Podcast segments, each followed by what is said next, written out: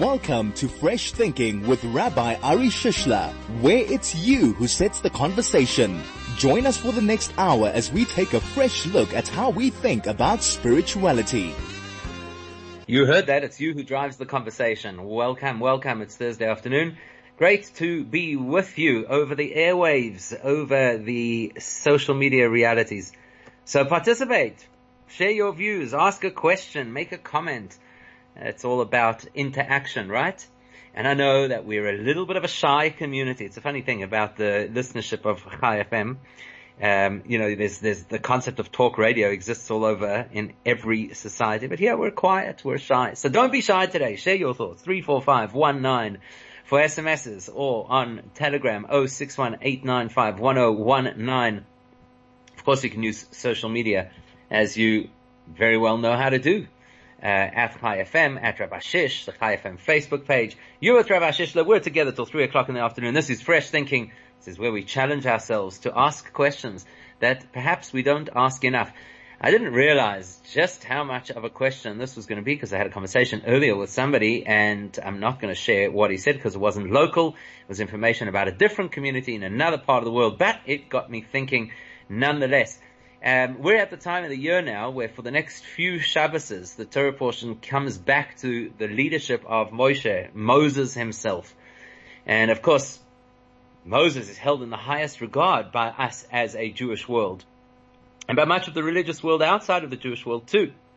So it's interesting as you go through the stories that unfold over the next four or five weeks, there are all these different perspectives on the personality of Moses and his leadership style and his abilities and his talents. So it got me thinking about Jewish leadership. And there probably are two angles to the story, really. But I'll start with one. And the first one is, you know, you have a look at these stories and you see the expectations that the community had of Moses. The expectations that he was going to not only provide for them, not only keep them safe, not only take them out of Egypt, not only Uh, connect them to God to receive the Torah, not only get them to the promised land, but they had an expectation that the entire process from start to finish would be absolutely comfortable, and that there would be, uh, you know, that there would there would be no bumps along the way, there'd be no issues, that there'd be no, uh, I, I don't know, discomfort. And that's what's interesting. See these expectations that they had of Moses, an expectation that he'd feed them the food that they wanted. It's one of the things we're going to speak about in this week's Torah portion. So it wasn't good enough that Moses facilitated the miraculous manna, which was unbelievable food, one hundred percent nutritious, no waste matter, delivered to your door on a daily basis, absolutely fresh. You could imagine anything and it would taste like that. And it wasn't good enough for the people. They still wanted more. And they still complained about things that they remembered from the old days. The old days meaning when they were still slaves in Egypt, which in itself is a perverse and strange perspective. They wanted more. They wanted to be able to have quail. They wanted to have meat. The expectation that the people have, like I say, over the next few weeks we're going to read these stories, the expectations that they would go into Israel on their terms, that they would enter the promised land on their terms. By the way, it'd be a fascinating conversation for another time uh, about the contemporary lessons from that, you know, just deciding that we're going to have the land of Israel on our terms. Very interesting conversation, but not for now. So there's that expectation that they had of Moses. Uh, so my question is, do we as a Jewish people over the course of history, do we generate unfair expectations of our Jewish leadership? Um, as the Jews appeared to do in the desert. It appeared that they did have unfair expectations. They thought that, uh, you know, you should really be really grateful. Here's the man who took you out of two hundred years of slavery. You should really be grateful, not complain about the menu. Uh, I guess it's like, I mean, it's not nearly the same, but it's a, a miniature version. How we complain so bitterly about airline food, but don't stop to be grateful for the fact that airlines exist, the ability to get on a plane and travel the world. You know, we focus on the food that's not so good. That's the same kind of thing. I just wonder if uh, you look at these stories, the expectations that they had in the story of Korach and his rebellion, which we read about in a few weeks' time. Here was an individual who had status in the community and who had a position of prominence, and it just wasn't good enough. And he had this expectation of both Moshe, of Moses, and of his brother Aaron, that they would, in a sense, roll over and make way for other people to take positions that other people hadn't necessarily earned, and that they really had earned. They'd put in an absolute fortune of effort and time and even sacrifice in order to get the Jews to this point. So you just look at that and you think, I don't say, I don't say ungrateful. I'm not saying that the people were ungrateful. And you have to remember, of course, that even though the Torah will describe stories that happened and even attribute numbers sometimes to how many participants there were in the story, it's never a case where everybody was like that, where everybody had the same issue. And so I don't want to get into generalizations over here, you know, where, on either side of the coin, although I suspect that those will be some of the messages that come through.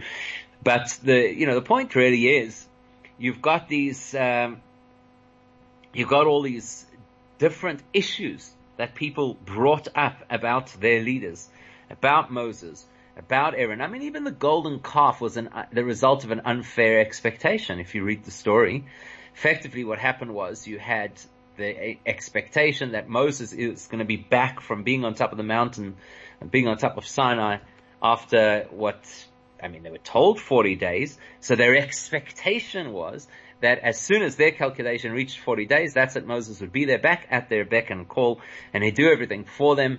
As Moses himself says, he says, I carried you around like a mother carries a newborn baby. I carried you around, you know, and protected you. So there's that expectation that Moses would do all of these amazing things for them. And I just wonder if somehow that's infiltrated into our collective D N A to have an expectation of incredible, impeccable, Uh, infallible leadership, because sometimes it does feel that way, right? Sometimes it does feel that that's the, the expectation that people have. So that's what I wanted to just throw around a little bit. There are a number of different layers to this conversation that I believe we can um, that we can unpack over the course of uh, today's conversation. But let's start right at the beginning. So do we have unrealistic expectations of our Jewish leadership? Well, let's be more specific. Of our Jewish religious leadership. Otherwise, we're going to get into all kinds of conversations about political leadership and communal leadership and this organization, that organization. I don't want to go there. But in terms of our religious leadership, so do we perhaps have unrealistic expectations of our religious leadership, as it would appear happened very often in the desert and in, in the sojourn that the Jews had on their way from Egypt to the Promised Land. By the way, I think another layer to this conversation, I'm going to put it out there now, even though I thought I was only going to bring it out later, but I think it's relevant now, is when we look at the great biblical characters, do we have unrealistic expectations of our biblical personalities? So when you come across a story where Moses strikes the rock, are you disappointed? Did you expect better of him? When Moses throws down the tablets and smashes them, are you disappointed by that? Did you expect better of him? Um, if, I don't know, there's so many different examples. King David with Bathsheba, were you disappointed? Did you have higher expectations? This is King David, for heaven's sake. This is an individual who we look up to with such admiration, person whose prayers we read, his psalms we read as parts of our prayer every single day. How could this be? King Solomon running after women, Samson who didn't seem to be able to control his own temptation, and so on and so forth. So do you think that sometimes perhaps we've elevated people onto a pedestal that is beyond that, you know, they shouldn't necessarily be seen in that particular light? So we can talk about it on both levels. We can talk about it in terms of contemporary religious leadership in the Jewish community. Do we expect too much? And uh, historical leadership. Did we put people onto pedestals that were unrealistic and then get disappointed when it turned out that perhaps they did things a little differently to what we would have liked? So I would really love to hear your opinion. This is the show where you drive the conversation. You also have to think fresh. Out of the box, three four five one nine. If you're going to send an S M S opinion, you can use the Telegram app, oh six one eight nine five one oh one nine. Otherwise, talk to us on social media. On Twitter, it's at Chai F M or at Rabbi Shish. And on Facebook, it's the Chai F M Facebook page. This is Fresh Thinking with Rabbi Ari Shishler. Here we are talking about leadership, talking about the concept of Jewish leaders, Jewish religious leaders. That's exactly what we're going to focus on today. And my question to you is, do you think that we expect too much of our leaders? Here's Josh on Twitter who says, uh, quoting from Gin Blossoms.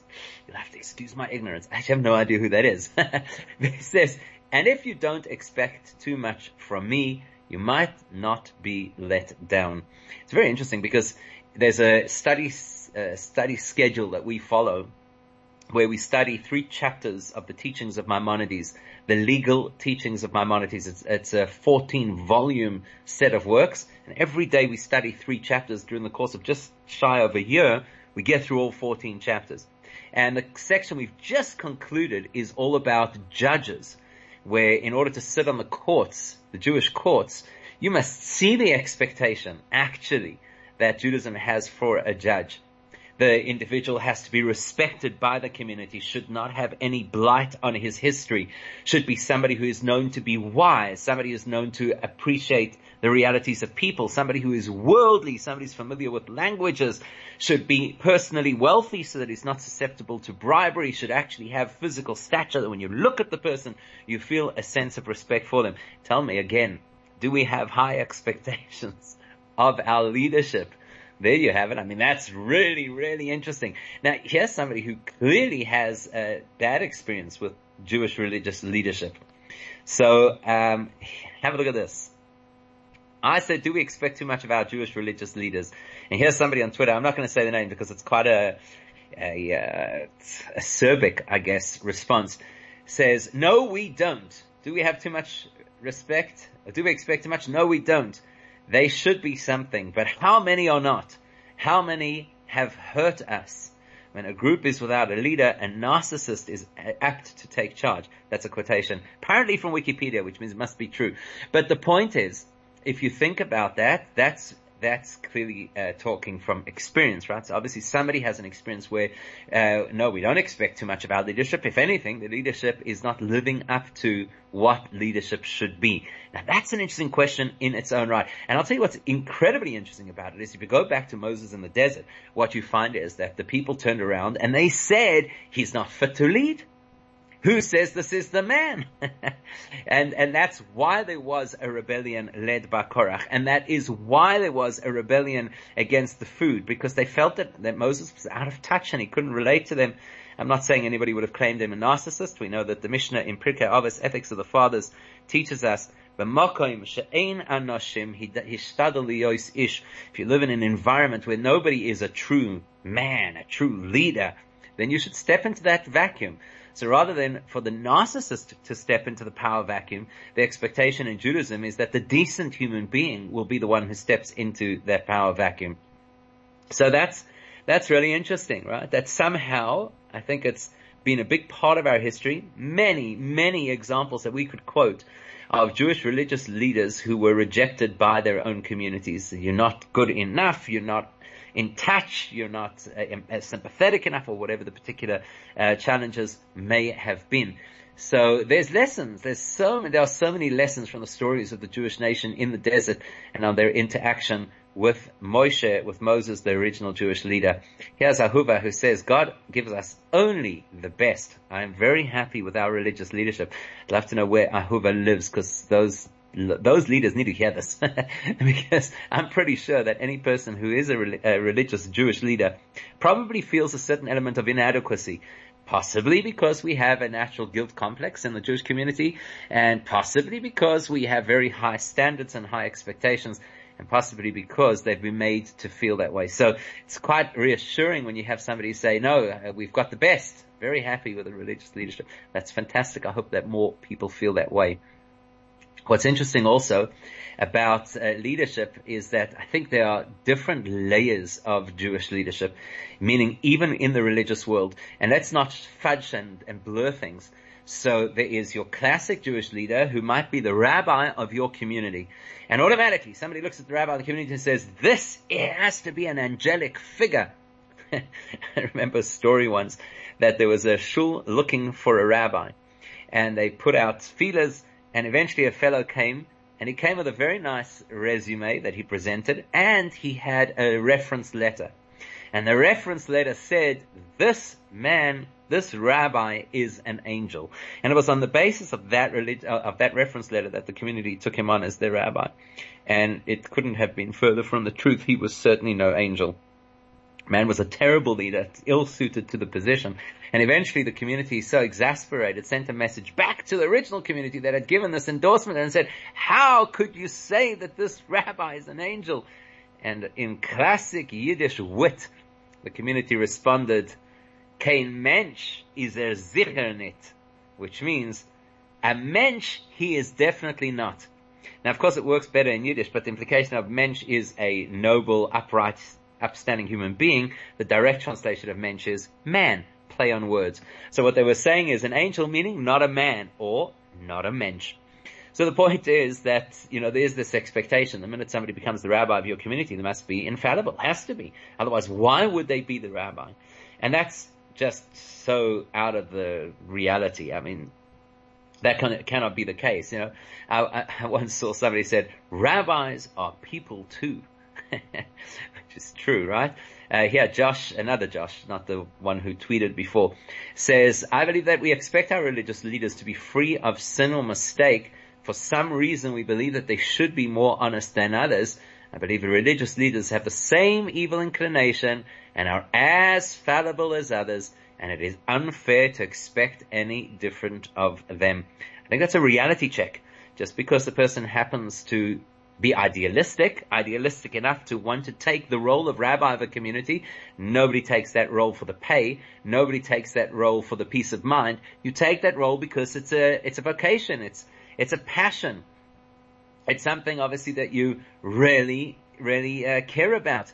So that doesn't automatically turn you into some kind of a saint. But I do think we should distinguish between Jewish religious leadership, as in rabbis, and then the great personalities of Jewish history, not only biblical history, but the whole of Jewish history. Those who carry the very unique and coveted title, tzaddik. Now, a tzaddik is not a position. A tzaddik is not something where you go and interview and you get appointed to the job. Tzaddik is a spiritual standing. It's a state of being. It's a soul expressing itself in such an open way that the body can barely interfere with it. So we need to make that distinction. And so when we talk about Moses as a leader, it's very unfair for us to compare contemporary Jewish leadership, religious leadership, to the religious leadership of Moses. He's in a class of his own. And we're going to have to come back to that and, and have this conversation in context of the expectations that we have from our leaders. As uh, who said here on Twitter, Chaya says on Twitter, we definitely have too high expectations. We want our leaders to be like Moses, but we put them on a shul budget. Which I actually really like that, put them on a shul budget. Any person who is um, in the, in the business will appreciate exactly what that is, right? To expect the highest levels of of piety, of engagement, of wisdom, of compassion, and at the same time expect that you can keep paying them bobkiss. So yeah, that's that's a very interesting and appropriate point. What do you think? What do you think about Jewish leadership? Do you think that we have uh, crazy expectations that, you know, that uh, you know, are beyond the norm or beyond what is real? Or do you think, you know, you wanted the position? Take it all on. Now you're going to have to experience what it means to be a Jewish leader. For those of you who have just tuned in, this is Fresh Thinking. You are with Rabbi Shishler, and we're together till just before the top of the hour. Today, my question to you is, do you think that we have unrealistic expectations of our Jewish religious leadership? And reason for the conversation is because this is the time of the year where we read various stories of how difficult a time the Jewish community gave Moses when they were in the desert. And the question is, do you think that we do the same today? I am making a major disclaimer over here. Let's not compare contemporary Jewish leaders necessarily to Moses. Moses is on in a class of his own. Here's another one uh, with a chip on the shoulder, I guess. Somebody uh anonymous message, religious leaders, question mark. Why are they leaders? Because they have grandiose delusions of being superior to us. They seek praise, validation, honor, and unwarranted social status. Um, wow. Wow. I think that's uh, definitely somebody who must have had very negative experiences. Maybe you're one of those people. That's the greatness of text. You can be anonymous and you can say, there you go. I actually think that our leadership is failing dismally. And you can actually say it and get away with it. And that would all be good. Um, sure. A few more of uh, the same kind of thing. Uh, here's an interesting comment. Somebody says that some people do expect too much from their leaders. They expect the leader to make every decision for them and do everything for them. Here's the thing. God gave you a brain. Use it. Okay? Okay. Um, I think that's a valid point. Definitely, definitely something to think about. Here's somebody who has a question. Can a leader be world famous and remain humble? I'm so glad you asked that question, because the Torah portion that we're going to read this coming Shabbos actually speaks about criticism of Moses as a leader on, on multiple fronts, by the way. And one of the things that the Torah says in his defense is that Moses was the most humble person to ever live. I think everybody will agree that Moses qualifies as a world leader, somebody who impacted the superpower of the time, Egypt, somebody who took the Jewish people and uh, not only freed them from Egypt, but brought them to Sinai and sent them on the way to become the um, light to the world, per se. So it's it's really fascinating that a person not only can be a world leader and remain humble, that is a world leader. A true world leader is, by definition, humble, because the moment it's all about self, the moment it becomes arrogant, it's no longer world leadership. It's personal self-aggrandizement. It's, it's ambition. That's what it is. It's not necessarily leadership. So in Judaism, the, the emphasis on leadership is that it has to, has to, be predicated on absolute humility. So much so that we're told that Moses felt himself humble in the face of every other person, meaning to say he looked at other people and that in itself humbled him. That in itself made him feel, wow, what if? What if somebody else had been given the, the same opportunities and the same talents as I had been given? Maybe they would have done a far greater, better job. Okay, uh, interesting conversation in its own right. We're talking... I love it when people send these messages that, that, that, that are so nice, but I'm too embarrassed to, to share them on air, but they're so nice, and I thank you for the message. Really, really uh, nice little endorsements coming through over there. There's actually two of them. You know, some people are just so nice. They make you feel good, which is really appreciated. Uh, here's a very, very good point. We should make a distinction between what we expect of our Jewish religious leaders versus what the Torah expects of Jewish religious leaders. What a great point, because we could very well be off the mark, and we could have unrealistic or unfair expectations. But a great question is, what does the Torah expect of our leaders? And if you are going to be a Jewish religious leader, naturally the Torah expects certain basics. You have to be religious, and it can't just be a masquerade. Sadly, it feels that way sometimes. Sadly, you hear cases from time to time of a person in the religious leadership who behaves in a way that's inappropriate for the religious uh, religious leadership. So that should surely, surely be uh, misaligned from what the Torah expects of us. Or um, the fact that a religious leader is supposed to be somebody who is humble. We've just spoken about that, that Moses was the most humble person. So that's what the Torah expects. Maybe we expect, maybe we misunderstand what humility is. And so, so we think that a humble leader is somebody we can push around. That's not a humble leader. Moses was no pushover. He stood up for the things that needed to be stood up for. He stood up for his principles. He stood up for Torah values. He stood up for his position within the community. So let's never mistake humility, which some people want from a Jewish leader, with weakness, which unfortunately is sometimes what people mean when they say that they want humility from their Jewish leaders. So that's that's really important for us to bear in mind. Uh, there's no question that integrity is something that a Jewish leader must have. Here's Liron who says, we expect the best and have grown to anticipate the worst. Should be the opposite. Yeah, can you imagine? I think that's such a great insight, you know. We expect the best and then we're disappointed. If we would expect the other way around, maybe we would, we would grow to appreciate. Uh, here is somebody on Twitter. I don't even know how you say this name. I guess it depends what your expectations are. Sometimes my expectations have been exceeded. Other times they've fallen short.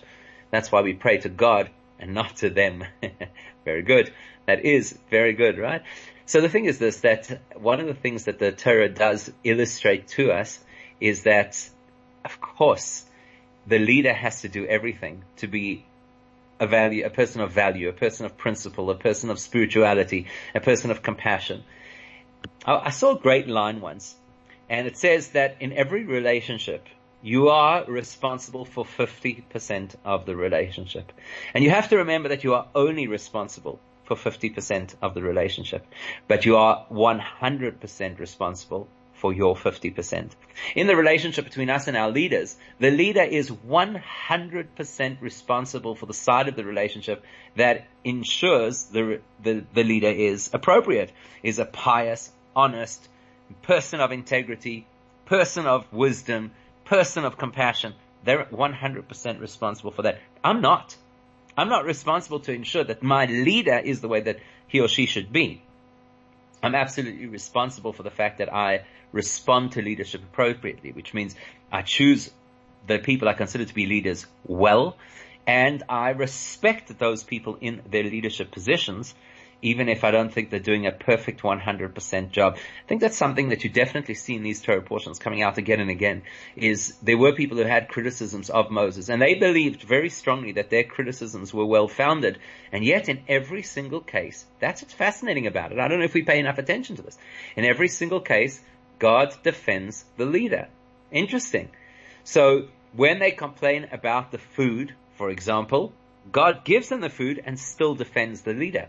And when they complain about not being able to access the promised land because it seems like an impossible task, God comes down heavy on them and defends the leader. You should have listened. You should have trusted. Should have gone with what Moses said. Why are you second guessing?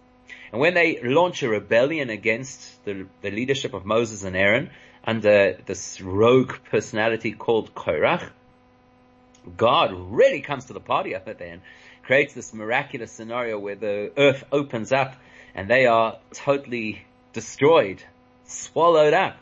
And you think, you know, there you go. God is endorsing his leader. Very interesting. Really is an interesting principle to, to bear in mind. However, having said that, I do go back to what I said before, and I think we need to speak about this. We need to distinguish between contemporary Jewish religious leaders and Moshe, Moses, or his kind. People who are of such a an incredible level of spirituality that they're actually in a complete class of their own. What do you think? I'd love to hear from you. three four five one nine, that's the S M S line. Telegram works on this number, zero six one eight nine five one zero one nine. And I see everybody knows how to tweet, so that's great. Keep them coming. Otherwise, you can comment on the Facebook page, the Chai F M Facebook page. Do you think we expect too much of our leaders? And do you think, perhaps, that the biblical personalities, or even other J- great Jewish personalities from our history, might be put onto a pedestal that is unrealistic? Maybe that's one of the reasons why we expect too much of our leaders. This is Fresh Thinking with Rabbi Ari Shishler. Yeah, yeah. This is Fresh Thinking, and so we're talking about leadership, talking about Jewish leadership, and I'm asking the question about whether we exaggerate our expectations of our Jewish leadership, and could that possibly be because biblical stories about leaders seem to put them on such a vaunted platform that perhaps we think everybody else is going to be like them. There's a really interesting story in the Torah portion this week. It's the story of Moses and his sister. So bear in mind that Miriam, the older sister of Moses, was the one who, thanks to him, sorry, thanks to her, he came into this world. Because the story was when Pharaoh came up with the decree that all the boys had to be thrown into the river Nile, the parents, that means Moses' parents, the father turned around, Amram, and he said, that's it, this is no good, we cannot have any children, and let us separate, which they did. And the rest of the community followed suit. And Miriam went crazy. She was a little girl. She was six years old. She said, how dare you do this? Who do you think you are? You think you're God? You're certainly uh, are being worse than Pharaoh. Pharaoh has no guarantee that his that his uh, decrees will actually happen. You're a righteous person. Whatever you do is going to endure. You're going to cause people not to be born. It was the whole thing. Anyhow, and so they remarried.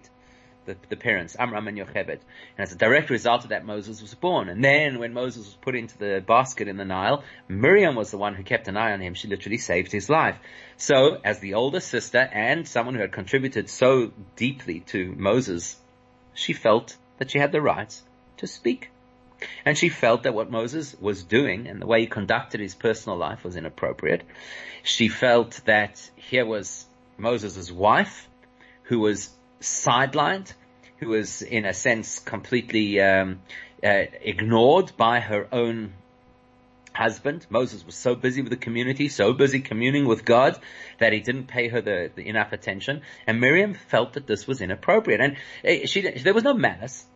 She, she wasn't being critical. She didn't have an unrealistic expectation of the leader. This is like a real thing. You have a wife. You have a family. Deal with them in a decent way. And she went to speak to her brother Aaron and said, look, we're we're also great people and we're also prophets. We also have these deep spiritual experiences. But we have to we have to say something to our little brother. He's he's not behaving appropriately. And they speak between each other. And before they even get the opportunity to address Moses and to confront him, the Torah t- says that God personally appears to them. And you have to read this rebuke. It is dynamite. God says, how were you not afraid to speak against my servant Moses? It's quite something. And he makes a whole comparison. God says, Moses is unlike any other prophet that you would ever be aware of. He speaks to me face to face. He is absolutely welcome in my home at all times, implying, of course, that he has access to all kinds of spiritual secrets. And it's such a powerful moment. Sadly, it's one of these stories that gets quite overlooked. We we like the drama of the story in the next week's Torah portion about the spies that go to Israel and come back and say there's no way we'll ever conquer the land. That's an exciting, dramatic story, so people fixate on it. And we like the story of Korach and his rebellion because that's a dramatic story. The earth opens and swallows them all. People are fixated on that. This is a bit of sibling rivalry, of course, with a very strong-armed response from God.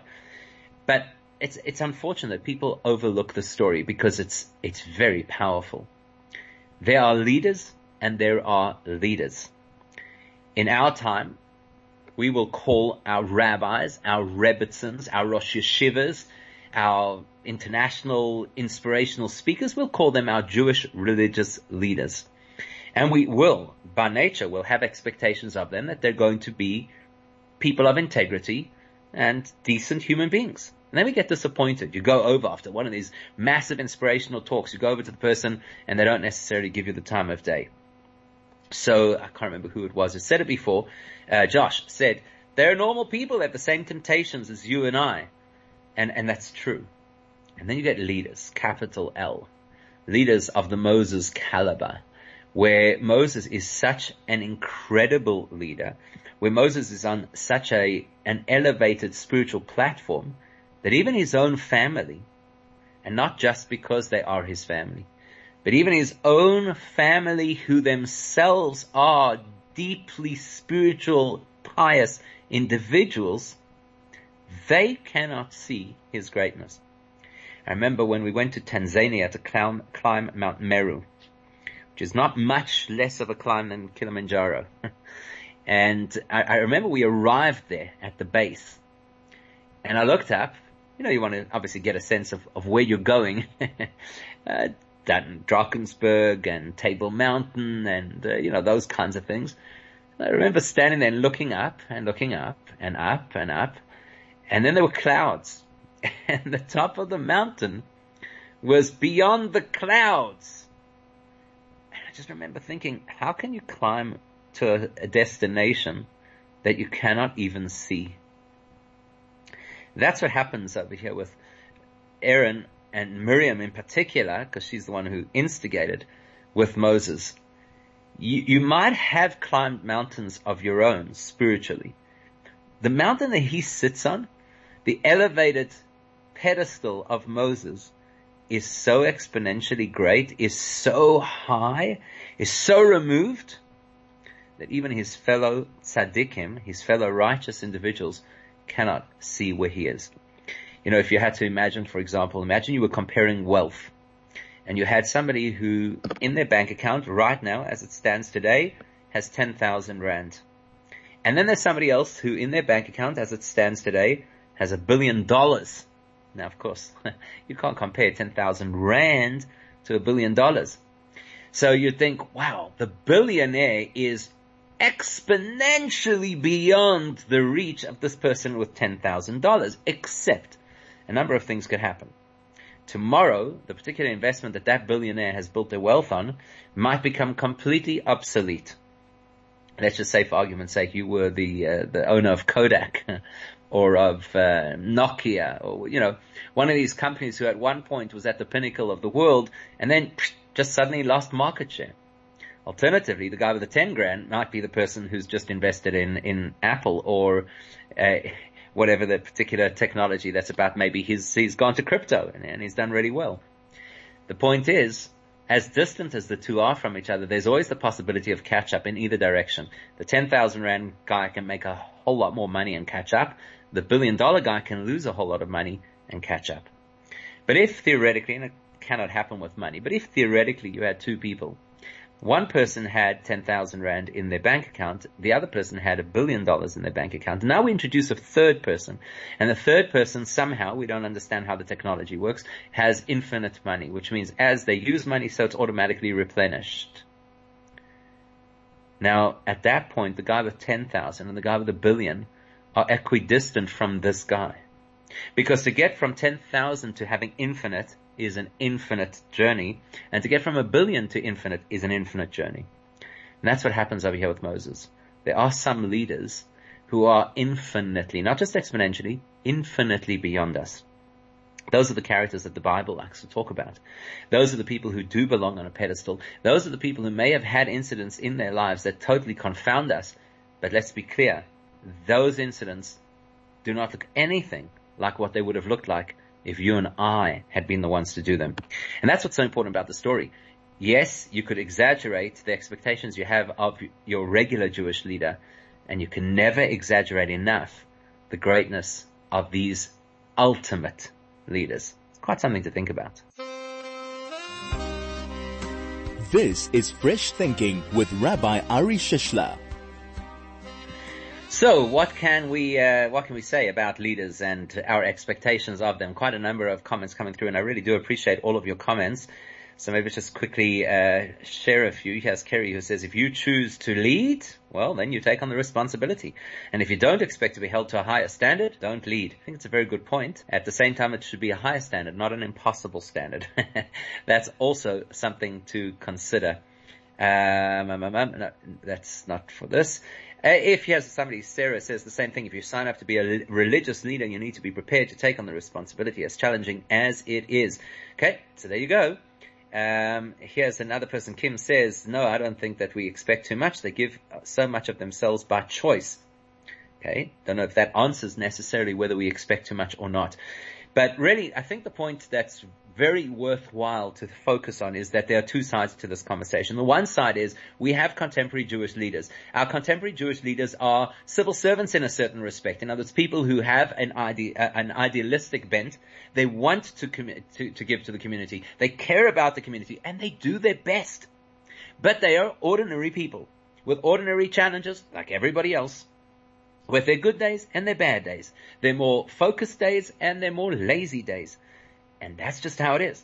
Yet, when you talk about the great personalities, what we call a tzaddik, that's a whole different kettle of fish. A person is not a tzaddik because they have chosen to lead. A person is a tzaddik because God has implanted within them some kind of unique set of talents, like Moses. And it's really important that we don't ever fall into the trap of reading through the stories in the Torah, as we do, and looking at the personalities that are central to those stories, like a Moses, and start to make comparisons and think, oh, Moses is probably like my rabbi at my shul. Now, I know that my rabbi is a great guy and has tremendous talent and still sometimes disappoints me, so Moses is probably like that too. Great guy, must have been, because God gave him such an incredible po- uh, position. Um, you know, brings the Torah into the world, speaks to God face to face, all that kind of thing. But, and here's where we make the the inappropriate step, probably just as fallible as my rabbi. you know, probably, you know, he also he got angry, he smashed a rock. He got angry, he threw down the tablets and destroyed them. That's projection, actually. And that's missing the point of what the Torah is all about. And if you don't believe me, read in this week's Torah portion how God berates Miriam for the way she spoke about her little brother. I mean, we, we dare not speak about Moses as a little brother, but you get the idea. That's where she was coming from. Because it is that important for us to know that there are leaders, and there are leaders. There are those leaders who do their best, and there are those leaders who are so supreme, so spiritual, so powerful, that we really should hang on to their every word. And if you do start a rebellion against them, you've got to expect that God's going to really step up and protect them. Uh, here's an S M S. Somebody says, yes, we do expect too much from them, but very important, we forget that they are humans as we are. Only look to God. So, yes, exactly right. And uh, only look to God and his prophets. That's why he gives us the prophets, so that we could have this special, unique kind of connection. Okay, so food for thought over there. I certainly hope you go and you'll have a look at the Torah portion this week and you'll mull a little bit over the conversation. Uh, you know, the the conversation around um, why Moses is protected so strongly by God and what lessons we could learn from that. It's been great. Some really, really nice impa- uh, input from all of you, which I always appreciate. And go ahead, have yourself a great Shabbos. Stay safe. Stay sane. Please God, we'll pick up next week.